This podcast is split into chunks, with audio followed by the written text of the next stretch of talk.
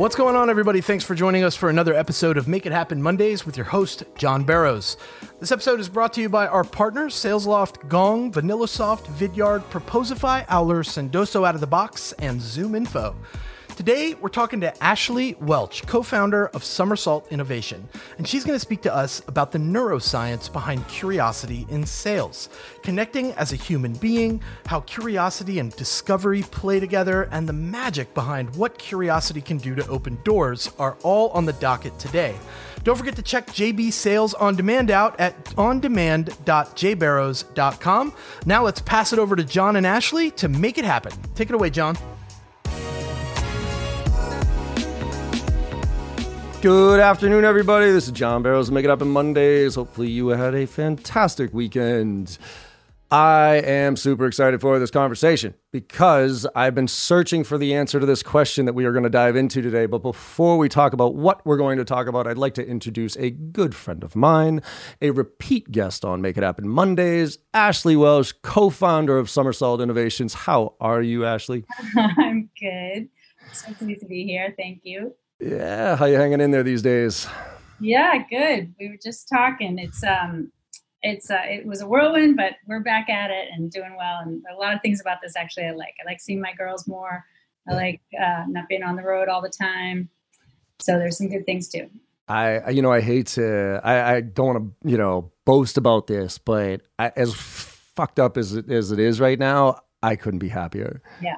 I mean, you you know me. I mean, same thing on my end. But I was traveling so yeah. much that I was missing everything. And I now, even if I'm, even though sometimes I'm, you know, training from six o'clock in the morning until ten, you know, eight o'clock at night, all remotely. And it, yeah, it's Zoom fatigue and all that other stuff. But I still get to see my daughter every night. I see yeah, yeah. my wife every night, and I couldn't be fucking happier about this. Like, if it never goes back to on-site training again, personally, I'm gonna be thrilled. Right.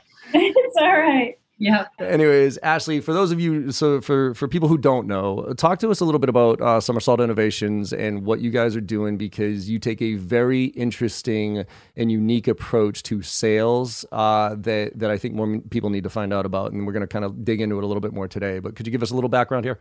Yeah. So we're a sales enablement firm uh, just like you. Uh, what we've pioneered is bringing the tools and techniques from the world of design thinking into the sales environment. And design thinking is a customer centric innovation or problem solving process. It's quite simple, actually.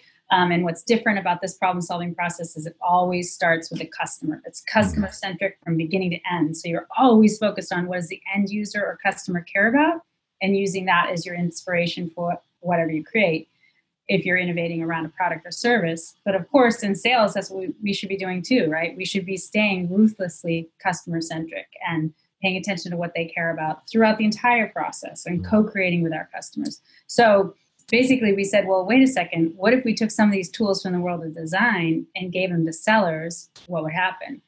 And uh, it was miraculous what happened in terms of adding millions of dollars to the bottom line at places like Salesforce and AT&T and other big tech companies. So we basically have a program called Sell by Design. We work with sellers at all different levels, give them different tools, particularly in the space of discovery, insight, and then how do you accelerate a deal cycle.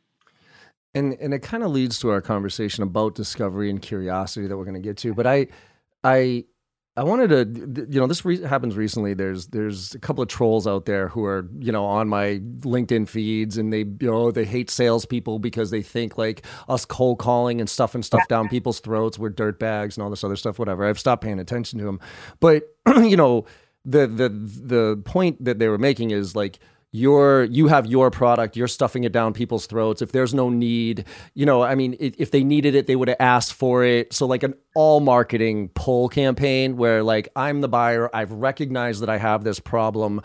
Uh, you know there should be no sales call in the world. I should just self-identify and then say oh let me go find a vendor that does that which shut the fuck up. I like that's my point to this guy. But but it does kind of come into play here with I have, let's talk about design thinking in that, I, I, mean, I have something I sell, right? I have a very specific solution that I sell that solves a problem.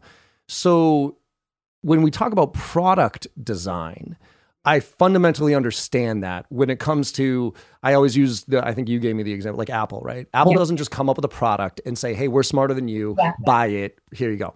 they watch how we work, right? Yeah, And then they design products around that. Yeah. So I understand a company can do that to say, Yeah. okay, I'm solving a I'm solving a problem. Let me talk to my customers. Let me come up with the solution that my company is going to now create. Right? Mm-hmm. Founders, entrepreneurs do that all the time. Mhm. Usually, most companies are founded because there's a problem that that entrepreneur is trying to fix. But I am a sales rep, and Right. I am tasked with selling my solution. Mhm. How do how do I design think? That when they're when it is what it is. Yeah. I mean, I guess there's some complex sales where I can get creative and I can kind of put together pe- different pieces here. But how do I do it if I'm just like, I got this product, I got this solution, it is Yeah. what it is. How do I design think that? Such a good question. I love it. Um, so first of all, I want to say that uh, I'm not saying that sellers need to do a whole design thinking process like someone who's going to innovate around a charger or Right. create a new charger, right? What we're saying is like, what are the tools that designers know and use that really help them be good at discovery, that help them get super curious or discover oh, Okay. underlying motivations and interests about their customers that the customer doesn't even know that I can use in service of having a better dialogue with you to figure out whether there's a place for us to work together with what I'm selling and what you need. So I'm not saying that if you use design thinking, you're all of a sudden gonna I'm gonna figure out a way to make sure that you need what I'm selling. But I mm. am saying if you use some of these techniques, you all of a sudden build this trusted advisor relationship. I might under uncover uh, a greater opportunity, and you and I together, because it's all about co-creation, are going to figure out whether this is a marriage or not. And I, the less invested I can be in whether you're going to buy my product, actually, the more successful I'm going to be. Yeah. I always say like that, you know, what helps with design thinking is a big fat pipeline, right? Because because if you got a big fat pipeline, I, you know, that's why I, I lean in on prospecting all the time because that solves all the problems and it allows you to sell the right way. It allows you to ask the right questions. And I and I always say like it puts me in a position where I want your business, I don't need it. Yeah, yeah. Because That's I would guess, I, I- I don't know if there's like a study on this, but I would guess if I need your business, Yeah, yeah. design thinking goes out the window. If I want your business, it, it really accelerates, right? Well, I was going to say it doesn't have to go out the window, but your frame of mind Well, yeah. induces you to say, like, I can't stay curious. I need to close this. I'm going to buckle down here. I'm going to figure out how to make sure you do need what I'm selling. I do think that there's this paradox in that um, the more detached we can become, and the more curious I can stay, and the more open and connected I can stay, the more you're actually going to tell me. Yep. Right? They know that from research. The more open, the more I listen, the more you will tell me. The more narrow I get in trying to ask you just very specific questions or close you into a certain space that I want to get you, the less creative and uh, generative you're going to be with me. So that's the antithesis of what we want in sales, Right. right? Exactly. I if I can stay open, you stay open, and together we create more. And and it kind of, you know, I'm a, I'm a little bit embarrassed to say this, but somebody had said this about a about a year ago, and it was like a fucking light bulb went off in my head. Um, and I think I inherently knew this, but however he said it, it, it really resonated with me, which is there's a huge difference between qualification and discovery. Mhm. and discovery and even impact, right? So qualification I look at as that's about us, right? Like I'm trying to qualify you so that you fit into my world so I can figure out what to sell you. And look, there you need that, right? Like from for like how many sales reps do you have? You know, what blah blah blah. But then there's discovery. Yeah, And it's almost like I want to get that qualification shit out as Yeah. fast as I possibly can and compartmentalize that and almost tell the client, hey, look, I, I have to ask you these five questions here. Could you just bear with me? How many sales reps do you have? What's your average conversion ratios? What are your sales cycle length? Blah, blah. Okay, so cool. Now, Yeah, now let's talk yeah, yeah. right? So so and what i've been digging into a lot about is is not is like discovering and understanding but also impact. Like what is the pr- what is the problem and what is the impact of that problem? And how big is it? Because the bigger it is the easier i can sell. So but that takes th- there's there's i think qualification any, anybody can do. Yeah, i think discovery there needs to be this aspect of actually being genuinely curious. Yes. Absolutely. and and and not stopping at an answer but digging deeper on that and i've asked i don't want to say every guest i have on the on the podcast here but a lot of them Yeah. i ask can you teach genuine curiosity Mhm. And the prevailing feedback from most, you know, because I usually spring it on them. I mean, you are deep in this topic, so other people are kind of like they have to give an answer right off the top of their head. But the genuine mentality is no. You can't teach genuine curiosity, but I can give you a framework of reference so that you can be curious. Mm-hmm. What are your thoughts first on that, and then let's talk about how we become curious. Mm-hmm. What are your thoughts on can can is it inherent in you that you are genuinely curious, or can you teach it? Yeah, it's an interesting question, um, and I don't I don't have a simple answer. So I think the second part of it: can you teach people skills to actually get better at curiosity? Yes. Yes. Can you teach genuine curiosity? I think in some ways I think we're wired actually to be curious. Like from an evolutionary standpoint, we need to understand our world. So we understand where am I going to get food or shelter right. and all that.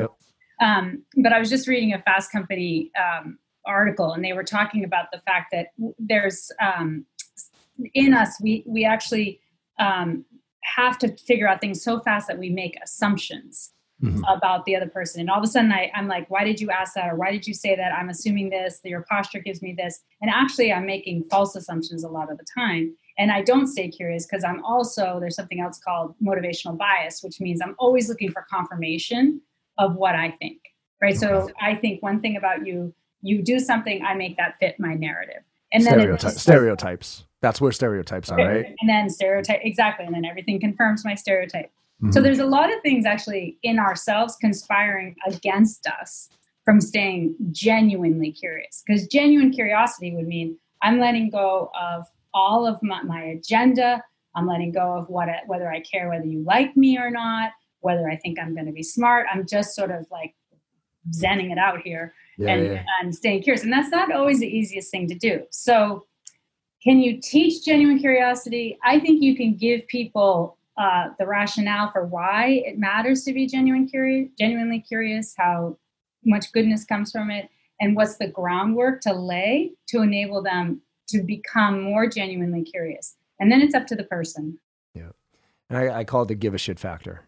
Like, do you yeah. give a shit? Yeah. You know what I mean? Like, and I mean that. Like, do you give a shit about the person? Do you give a shit about the the the com- You know what I mean? Like, yeah. do you give a shit about your own product? Do you genuinely believe in your own product? Those type of things. I think those are all table stakes. But there is that, unfortunately, in sales, give a shit factor of my commission check and those type of things, which gets in the way horribly. And that is what I mean, you could say that in many different aspects of our life. Like you're with your significant other and you're getting in a fight, you all of a sudden become like rigid and you're yep. in a defensiveness, which makes you less curious. And in sales, there's tremendous pressure and then there's the promise of pay. Yeah. And I think like money corrupts us, no doubt.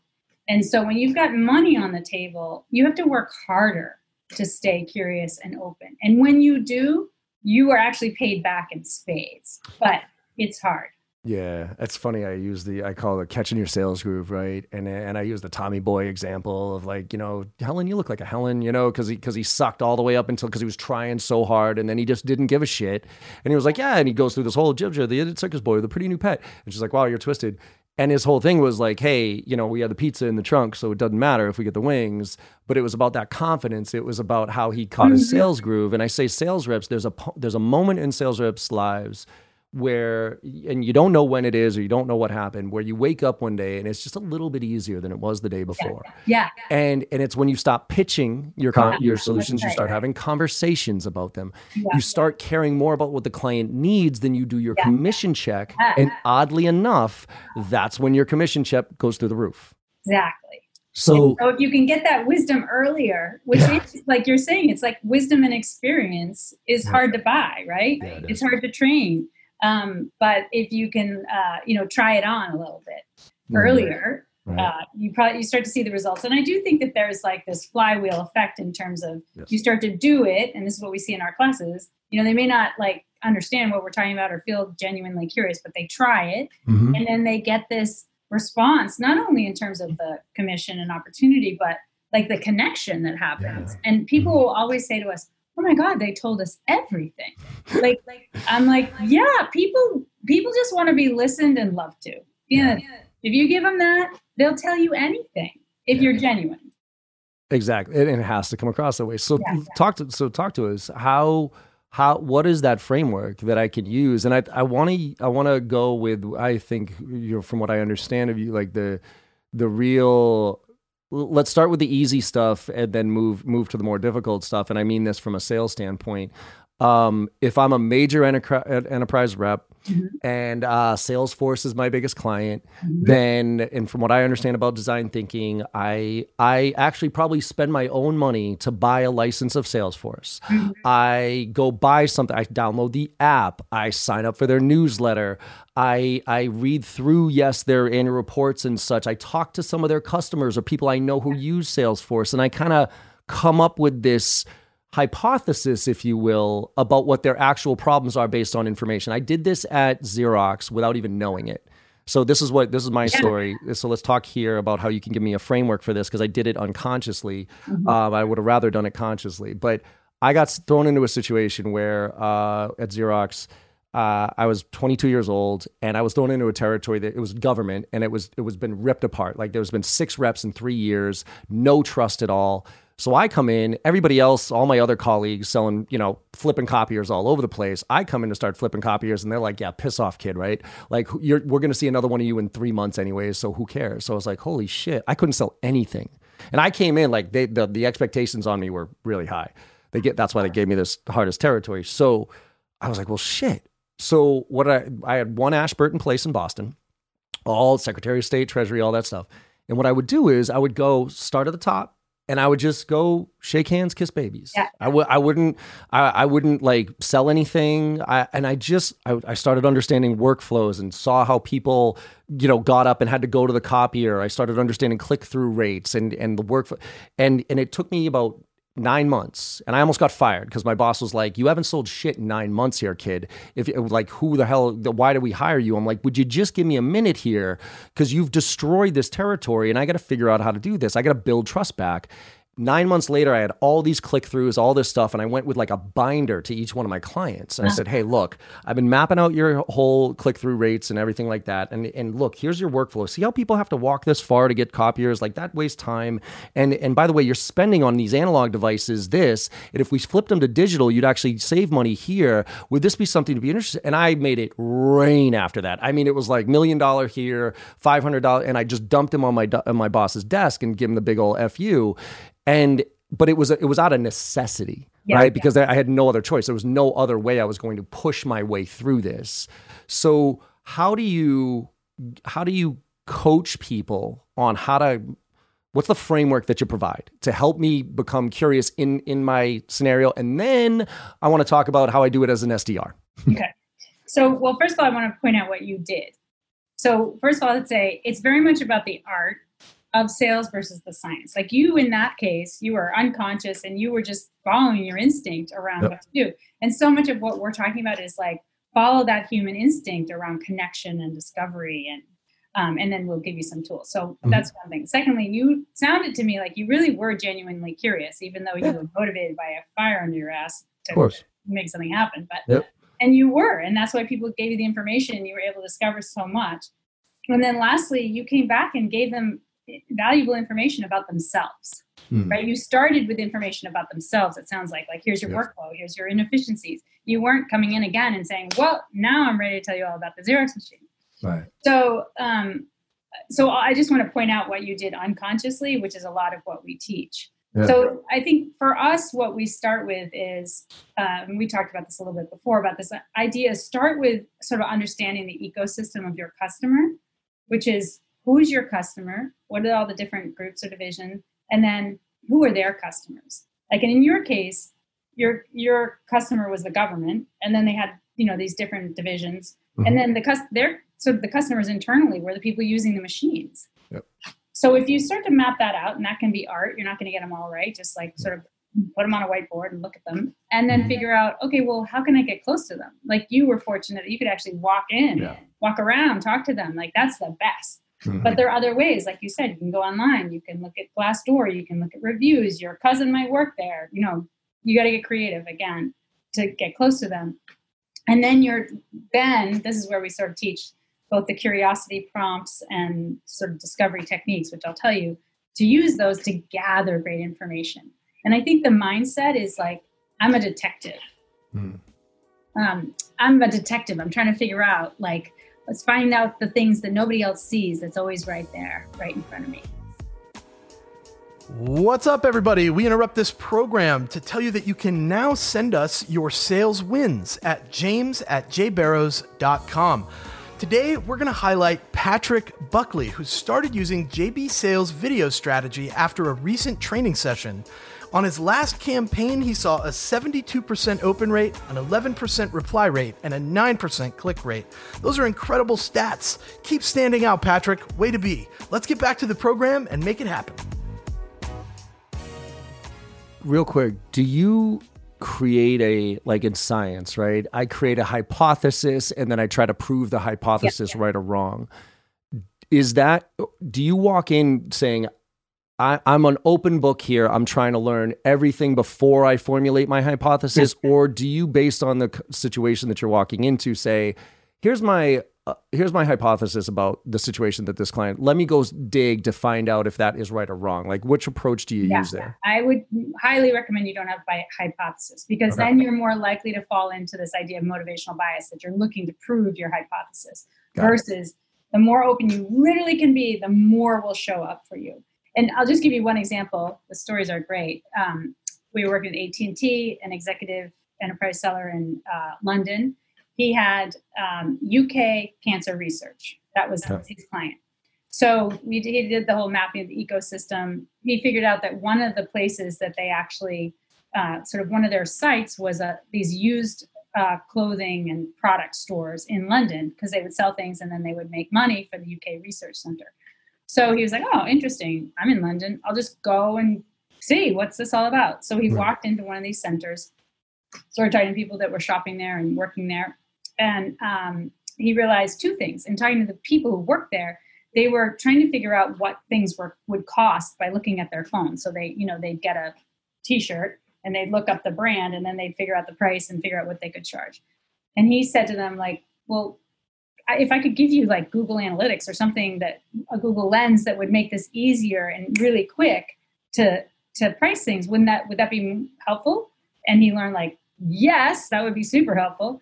And the second thing he learned is that a lot of people who came into that store actually came in for cancer advice or conversation, not to buy things. And so then he thought, well, what if we created a soundproof booth in here that you had some sort of cancer expert present and that people could come in for advice and sort of a safe space to have a conversation. What would that do in terms of bringing people into the store?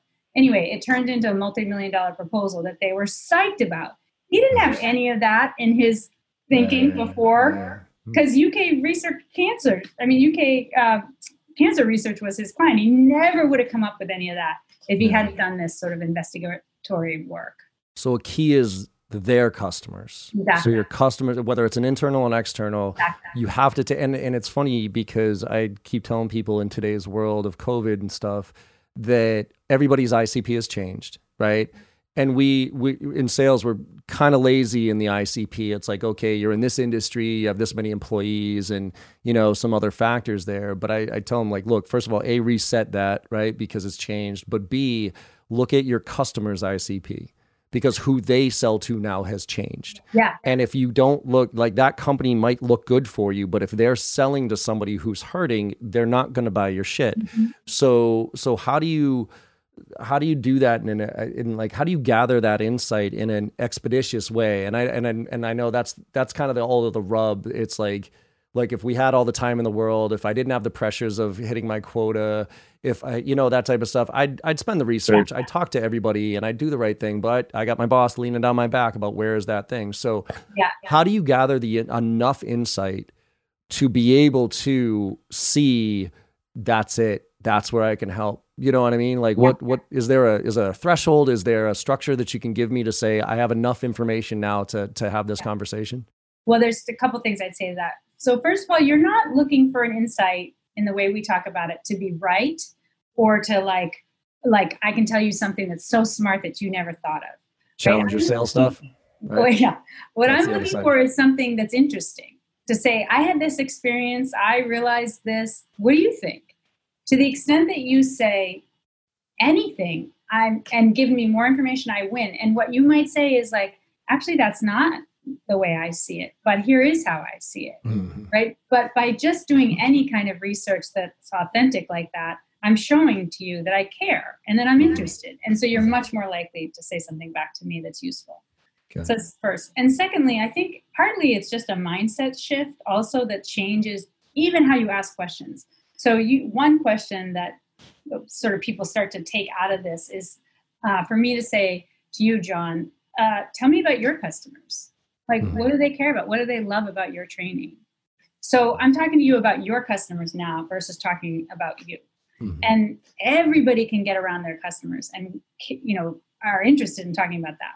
So mm-hmm. even if I haven't done a ton of research, like now, right now, like I don't really know your customers, I don't know what they care about. But even if I can start the dialogue with you about them, that's an interesting place to start.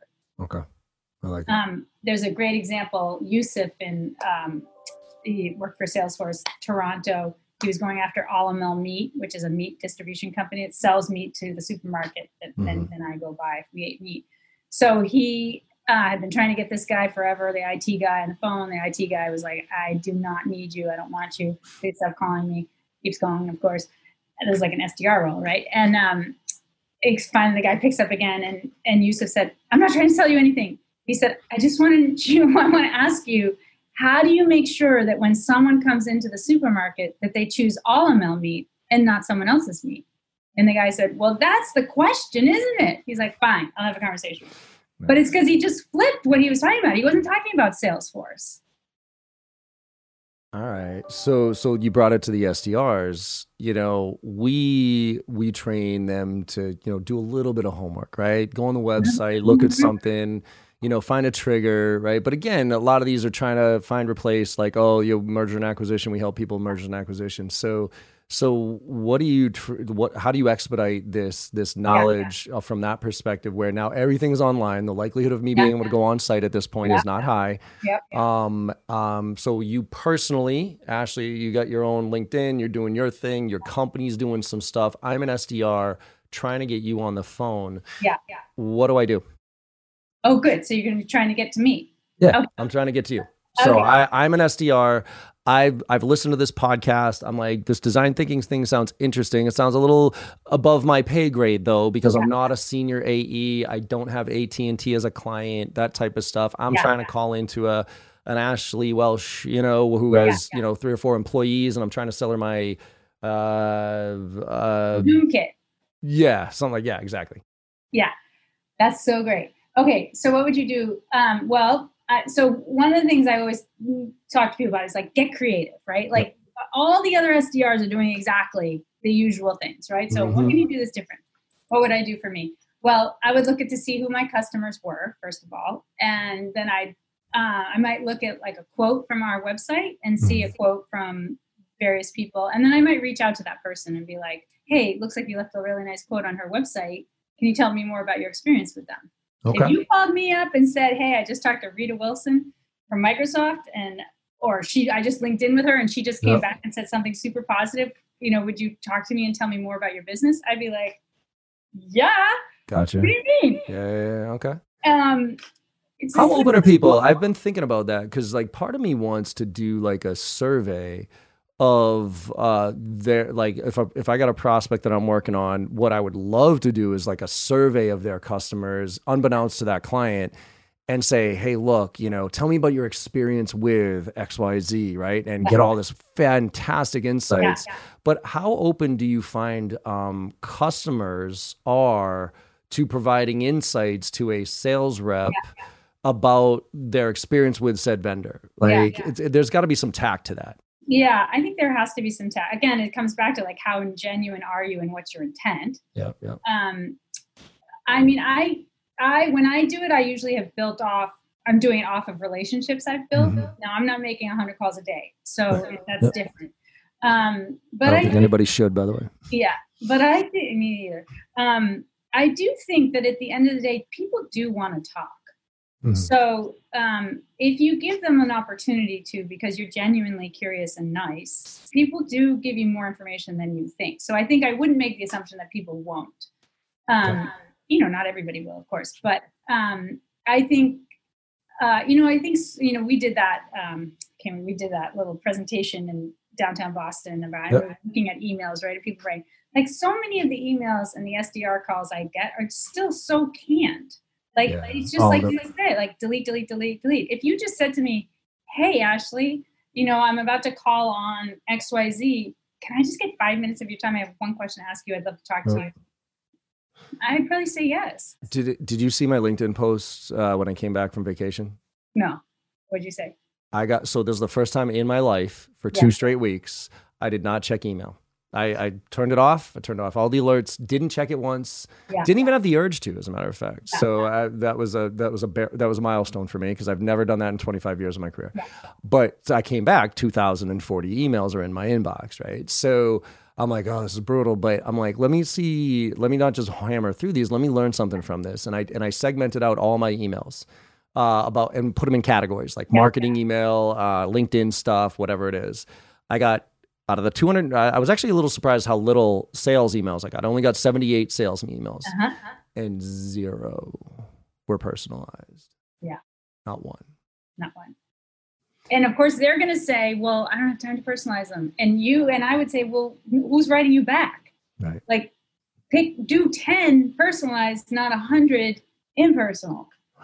How much? So, because I think there's some shortcuts here too that we can take with this with Glassdoor with G2. Yeah. like how val- how uh, how valuable is it to say hey look i read through all the g2 crowds and Yeah. you know reviews and the common theme of some of the dislikes or the negatives were this and i have a solution like a i'm going to two part question one is how valuable is that insight and can i use that as a in, in lieu of interviewing Yeah. and yeah. b how do i spin a negative to a positive Yeah. like, say I'm going on Glassdoor and every fucking thing is the reps are just like, fuck this company, blah, blah, blah. There's no man, da, da, da, da. Or, you know, I we talk about triggers like uh, you had a bad quarter, right? How do you flip that into a positive? Or your Yeah. G2 crowd reviews are negative. Like, how do you take that? Because that's the problem. That's, I mean, I could try to like tell you I can help you achieve your goals all day long, but we all know that people are far like four times more likely to uh, avoid Respond to a negative. Yeah. yeah, respond to a negative than the positive. So, but how do I take that negative and turn it into a positive? Yeah. Or get to do it without being like shitting on you, like, "Hey, Ashley, I saw you're like a two on the G two crowd review. Man, that sucks. I got, I can help. Like, how do you, you know what I mean? Well, I think you think about. I mean, people are people, right? Yep. So um, whether you like it or not, you're still talking to a person on the other side. So I think you have to think about it as like if it was your friend and you were trying to tell them something, and in the mindset of like I'm trying to tell you something that's helpful, but maybe disappointing to hear. Mhm. So like, what's the tone you're setting then in saying that, and then how are you saying it? So first of all, I do think it is very useful to go on Glassdoor and uh, any other Yelp, like any review, any customer sat review site forum totally useful because it's not what most people are looking at and then i would just say look i i did some research because i'm interested in connecting with you so i went on g2 g2 crowd right Yep. uh, i went Well, on they're G two now. Yeah, they changed the name to just G two. uh, and here's what I discovered. Um, if this is true, this might be hard to hold. I'm curious what you think. Yeah. I wouldn't even say, and I have got a solution to solve for you. Hmm. But you're, I think it's all about the way you say it Yeah. and something interesting and meaningful in terms of how you interpret it. Yeah. Um, Yeah. I, I also think, you know, I was just, I was so struck the other day. I had, we're, we're talking to some folks at Oracle, so I had gone on their website and downloaded a report, and um, and I, of course, that cued their marketing team to Yeah. reach out to me. And next thing you know, I have someone talking to me, Somersault. We've got what two employees and then contractors. Yeah. About whether we would be interested in their HCM. ERP. or- Yeah. Exactly, literally. So I'm like, oh, yes, I would. I would like to talk to you. So she gets on the phone, couldn't be more lovely. And she's Yeah. like, you know, I don't really, she, she didn't ask me one question about Somersault, not one, zero. And um, so, and then she said, well, would you like to see, you know, an example of this? I said, well, you know, we're a pretty small business. So what do you have? She's like, well, you know what, actually, I don't have a small business review, but I'll show you about the medium business. I was like, okay. So it had nothing to do with Somersault whatsoever. And then, so of course, I used an opportunity to chat her up, and I'm like, "Your job must be hard." And uh, so she's like, "Oh my god, it's impossible. I got to sell all these things." Blah. But I was just like, I couldn't get around the fact that like she didn't ask me one question, and she was a genuinely nice person, right? And not one. And there was no way in hell I could ever afford an Oracle system nor need it. I got so why it, it I don't know, maybe this is one of those like I've been doing this for too long. Uh I probably forgot more about sales than I know. Um how the fuck are we still in this product pitch world? Like, I still see solution selling being an issue that companies are trying to grasp, and they're that like so that the reps stop pitching. Like, Yeah. are am I, are we living in a like a a, a SaaS consultant bubble that that just kind of understands it's about the customer? Because my my experience is is that like eighty percent of the sales world Yeah. is still feature function product dump. Yeah, yeah. Here's my shit. Buy Yeah. it. Is it? I mean, is are, are you? Do you see the same thing? I want to say I don't, but I feel like I do. And you know, you're reminding me because I thought the question you asked is like, well, you were asking like, how is this still happening? Uh, because I wanted to ask her actually, how are you comped? Is it just the number of calls you make? Like, so it doesn't even matter whether I'm a qualified lead or not. You just made your call, so you can check that off. And that's partly what I assume. And I think partly, you know, in the work that we do, it would be so much more powerful if you combined it with looking at how people are compensated Oh yeah. right and what are the, what are the incentive systems because that is not helpful when all you're incenting is you know numbers or even just like you got to get me 50,000 by the end of the week John I don't care how you get it get it And I think that that kind of what my perception right now is that that our generation, right, Gen Xers, we grew up in a volume world. It Yeah. was make 50 dials, here's your script, make your ears bleed. And the reason for that was because the the access to information just was not available, right? We had the information and you couldn't figure it out, right? The internet had just got it started when I was in, you know, 2000, that type of stuff. And so we still had like, hey, here's my pitch. And somebody's like, holy shit, I didn't even know that was available, right? So we were ingrained in that mentality. Now Gen Xers are and baby boomers, right? Both. Uh, we're now the decision makers. Mhm. And I understand fundamentally that quality is the answer, uh, account based marketing, all these different things. But the problem is, is that's hard to coach. You know, it's easy for me to coach. Yeah. Make 50 dials. Yeah. Make 100. So I think we're in this weird transition phase of we get it, but Yeah. and this is also my fear of artificial intelligence because Yeah. our artificial intelligence is going to come in and get it yeah faster than we will. yeah So I, I agree with you. And and I don't know whether it's because it's sort of the old school who's still the manager leader mm-hmm. set leadership set that is driving the metrics and even these young kids who might come in and think differently then they're put into the machine. I don't actually have a good answer. Um, you know and i think then you add distraction onto it. Like i was talking to someone at hubspot a leader there. I'm like i don't understand it. Why are you having them still dial 100 times a day? And and he's he did say part of it is like people are so distracted now because of our modern world that it's i can't even get you to pay attention so unless i'm hitting you via email linkedin phone i'm not going to get you at all no matter what i say Yeah. That's No, that's true. That's true too. I mean, it is it is about the multi touches, impressions, and so I guess you could consider a voicemail or a cold call an impression. They see you on the phone, that type of stuff. So, you know, I get it. It's just it it is inher- inherently frustrating to me that that we're still in this. Like, I still come across clients like, oh, I wish my reps would just stop and shut up and and stop pitching their thing, right? And and I and you, I'm like just like you went through with Oracle. Like, I get pitched all the time, and I just I'm like, what in the fuck? You didn't ask me a single question about what I what my outcomes were looking, what my clients, you know, any of that stuff, right?